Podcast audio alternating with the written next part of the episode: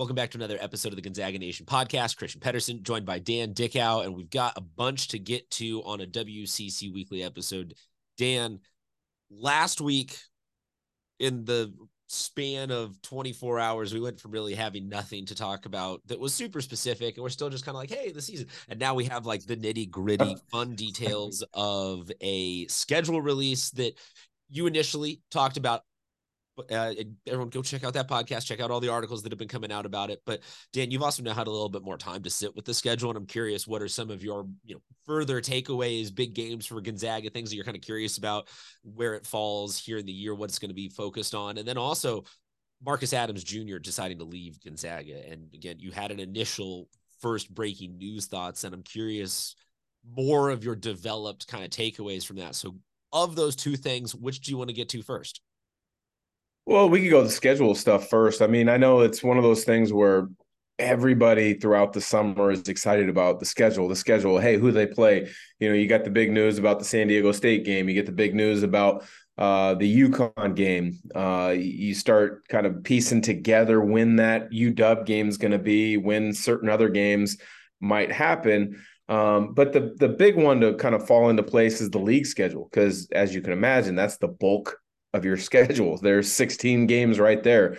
Uh, the WCC released released it last Friday uh, with a couple new caveats, a couple uh, quirks to the schedule this year, and the fact that three games in the WCC, one of which involved Gonzaga, will be played on Tuesdays.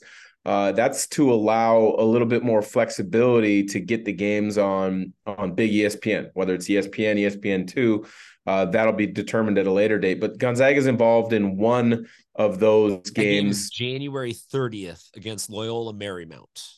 Yeah, it's a home game, that's for sure. And that it's intriguing because when you look at it, uh, the three games involve Gonzaga, Loyola Marymount, San Francisco, and St. Mary's. So uh, if you kind of just take a step back, okay, ESPN and and and their prognosticators are probably imagining uh, that those are the going to be the four best teams in the league. And I don't disagree. I think Santa Clara falls into that that category as well. I think they're going to challenge um, for the third or fourth spot. Uh, alongside LMU and USF. But, you know, that's an interesting thing that the league and ESPN has done. You also look at, you know, Gonzaga does have a Wednesday game during conference, during a lighter league week, uh, allowing them to play Kentucky uh, in the middle of conference season, which I think is tremendous. Yeah, it's it huge. like February 3rd, a Saturday, they have St. Mary's. February 7th, a Wednesday, they have Portland. And then that subsequent February 10th, Saturday, that next Saturday, they have Kentucky. So Saturday, St. Mary's, yep. Wednesday, Portland, Saturday, Kentucky is that week. Yeah, and I think that's a that's a tremendous uh, stretch for Gonzaga, simply for the fact that if, if you take a step back and look the game before that, it's the LMU game that I'm talking about. So I think that four game stretch in the middle heart of league play uh, is really going to show a lot about Gonzaga's chances to make a deep NCAA tournament run. Because let's not kid ourselves, that's what everybody's excited about. That's what they want to see is a deep run. So you got a good Loyola Marymount team. Then you got St. Mary's at home, uh, who I think is a top 20 ish team this year. Then you got Portland, who Shantay Legans has retooled that roster once again. They always play a unique way, kind of a bully ball style that has given Gonzaga problems at times, although Gonzaga has beaten them handily at times. You never know what you're going to get in that matchup in that game. And then they go on the road, like you mentioned, to Kentucky. So I think that's a great four game stretch during the middle of conference play. The other stretch that I'm looking at for conference play is the last two games of the of the regular season for the WCC. It's February 29th to Thursday at San Francisco and then March 2nd Saturday at St. Mary's.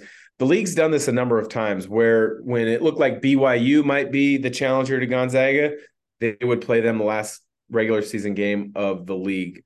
Uh, St. Mary's looks like they're the challenger. They play St. Mary's the last regular season game of the league. Uh, you know, you, are going to have some fans that gripe and complain about it, but I, I love that. I, I think it's, uh, you know, a couple things can happen. If Gonzaga is able to distance themselves early in league play, um, you know, you get another great tune up leading into postseason play with the WCC tournament without any concerns or any worries if you've struggled and it becomes a game to win a league title, well, all the chips get pushed in. You got to bring your best. You, it's another kind of uh, opportunity to sharpen uh, your game leading into the postseason. So uh, I, I, love the the the schedule breakdown for Gonzaga. I'm curious and I'm interested though to see when these other uh, non-conference games get filtered in because.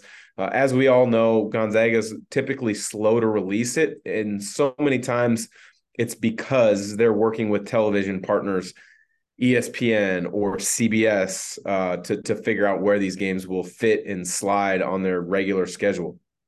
And it certainly is probably nice to be in a routine as a team, but I feel like maybe I'm being ignorant of basketball, but it's not as big of a disruption to the seasonal flow to move a game from a Tuesday to a Thursday as it would say if it would be like a football team to play a Thursday night game or something like that.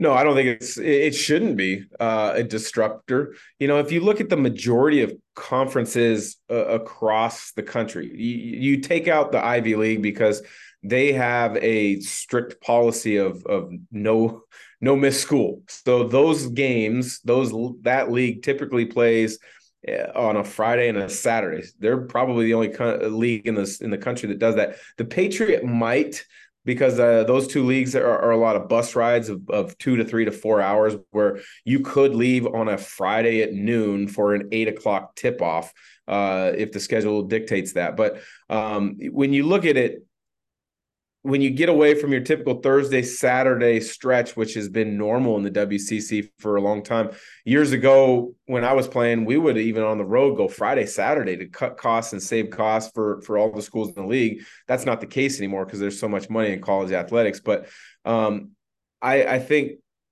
athletes are and coaches are creatures of habit. So it's good in one way to to have left the schedule the way it was for so long thursday saturday. You kind of get into a routine of, of what you work on on practice on mondays on tuesdays wednesdays and then your day in betweens. So I, I do think there's value to that but when you get to the postseason you have to be able to adjust and you have to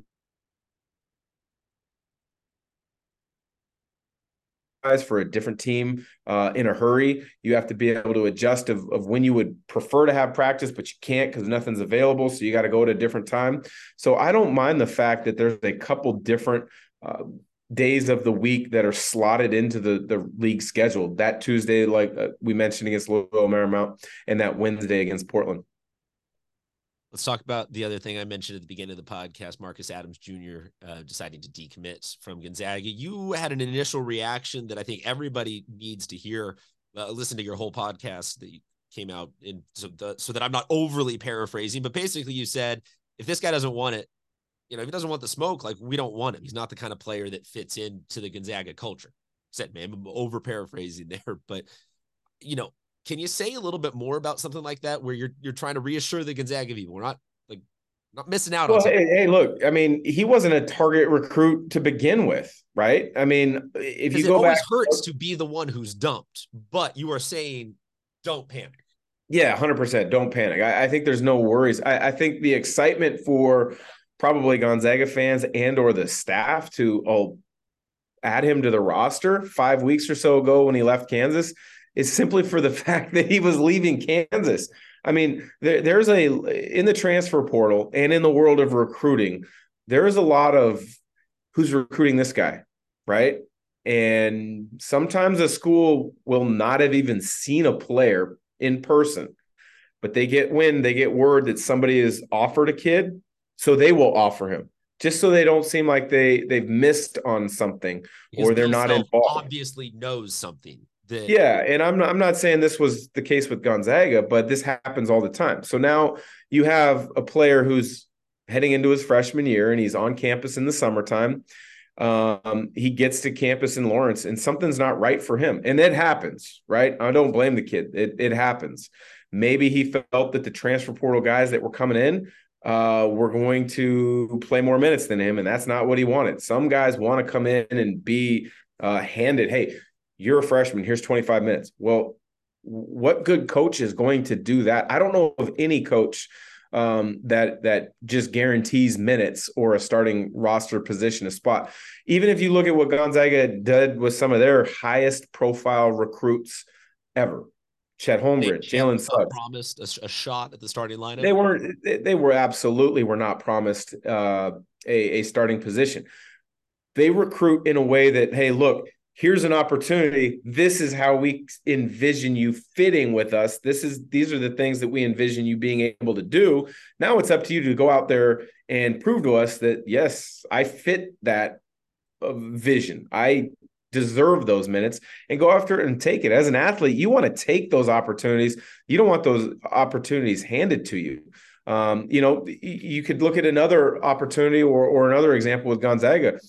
Um, hunter sallis he was highly recruited. Like he was a top 25, top 30 player. Some people had him as high as, you know, 12, 15 in the in the rankings in high school.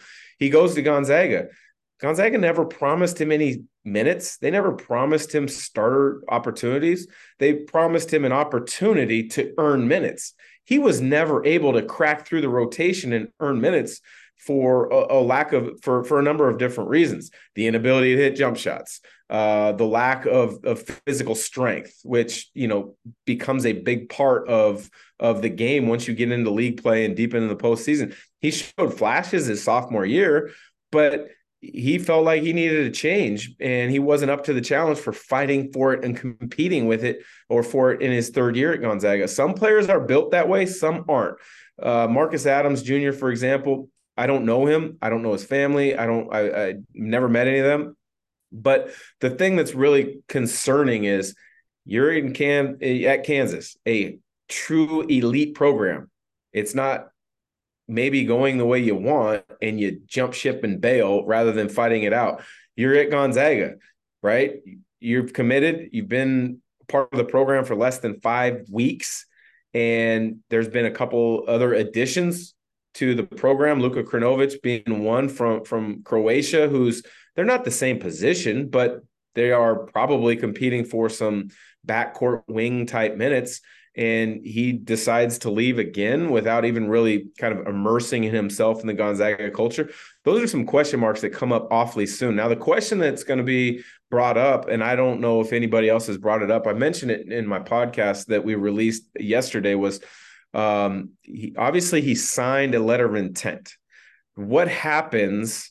Because typically schools will let you out of the first one, but he I don't I don't I don't know if he's applied for a waiver. I don't know if Gonzaga's uh, agreed to give him a waiver. I don't know what the process is when it's two transfers in about a five week stretch. That that's new territory for me. I don't know anything about it? that. If, so it'll be interesting the, to track. Divorced in under six months, you can get it annulled. Maybe the first transfer. Uh, yeah, yeah, annul the transfer. Yeah, yeah. Well, Gonzaga is a uh, is a Catholic Jesuit institution, so maybe annulment rather than a waiver would be the correct wording and approach to take with this. he said seven hail marys and and and they let him off the. Uh, yep who knows? Dan, anything else that people need to get to this week? I think that the schedule stuff, like we said, you now can really dive into that and expect a ton of great stuff coming off of that schedule information over the next couple weeks, especially. And we got to give a show shout out to our former intern turned employee, Cole Forsman, who's now a full time writer with us. So tons of that to check out. It feels like, you know, the they're coming back from school. They're coming back from summer. We've got games. We've got everything. Like I dare I say the next time we talk, it's like the in-season basketball podcast. Like we're we're just it feels really close. Anything else summer related content that we need? Yeah, I mean we're we're right there. I mean this is the week that guys come back um, to campus. Uh, Luka Krajnovic, we mentioned him, the Croatian kid. He's now in Spokane. Obviously, that's a longer travel for him to come over from Croatia and Eastern Europe as opposed to, you know, a Nolan Hickman driving over from Seattle or Ben Gregg driving up from the Portland area. Um, but guys will start trickling back onto campus this week.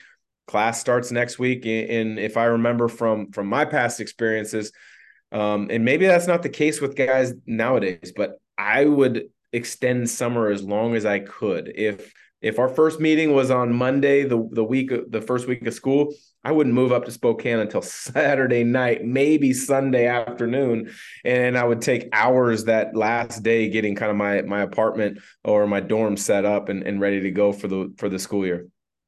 Yeah, I can remember um, the the give and take of being a spring sport athlete myself in college was I always like the moving back to school. We we had no rush because there was no real fall ball like right off the gate, but then it was always winter break for me that I was like oh man, it's getting cut five days short because like season starts. And so I gotta like, yeah, I'm everyone's like, when you coming back up to school? I'm like, I am coming back up to school 45 minutes before practice starts. Yes. January 2nd. And I'm supposed to, like every other student that goes to our schools has six more days of break. So you I'll see all of you at the last possible second. Yeah, no, I'm with you on that.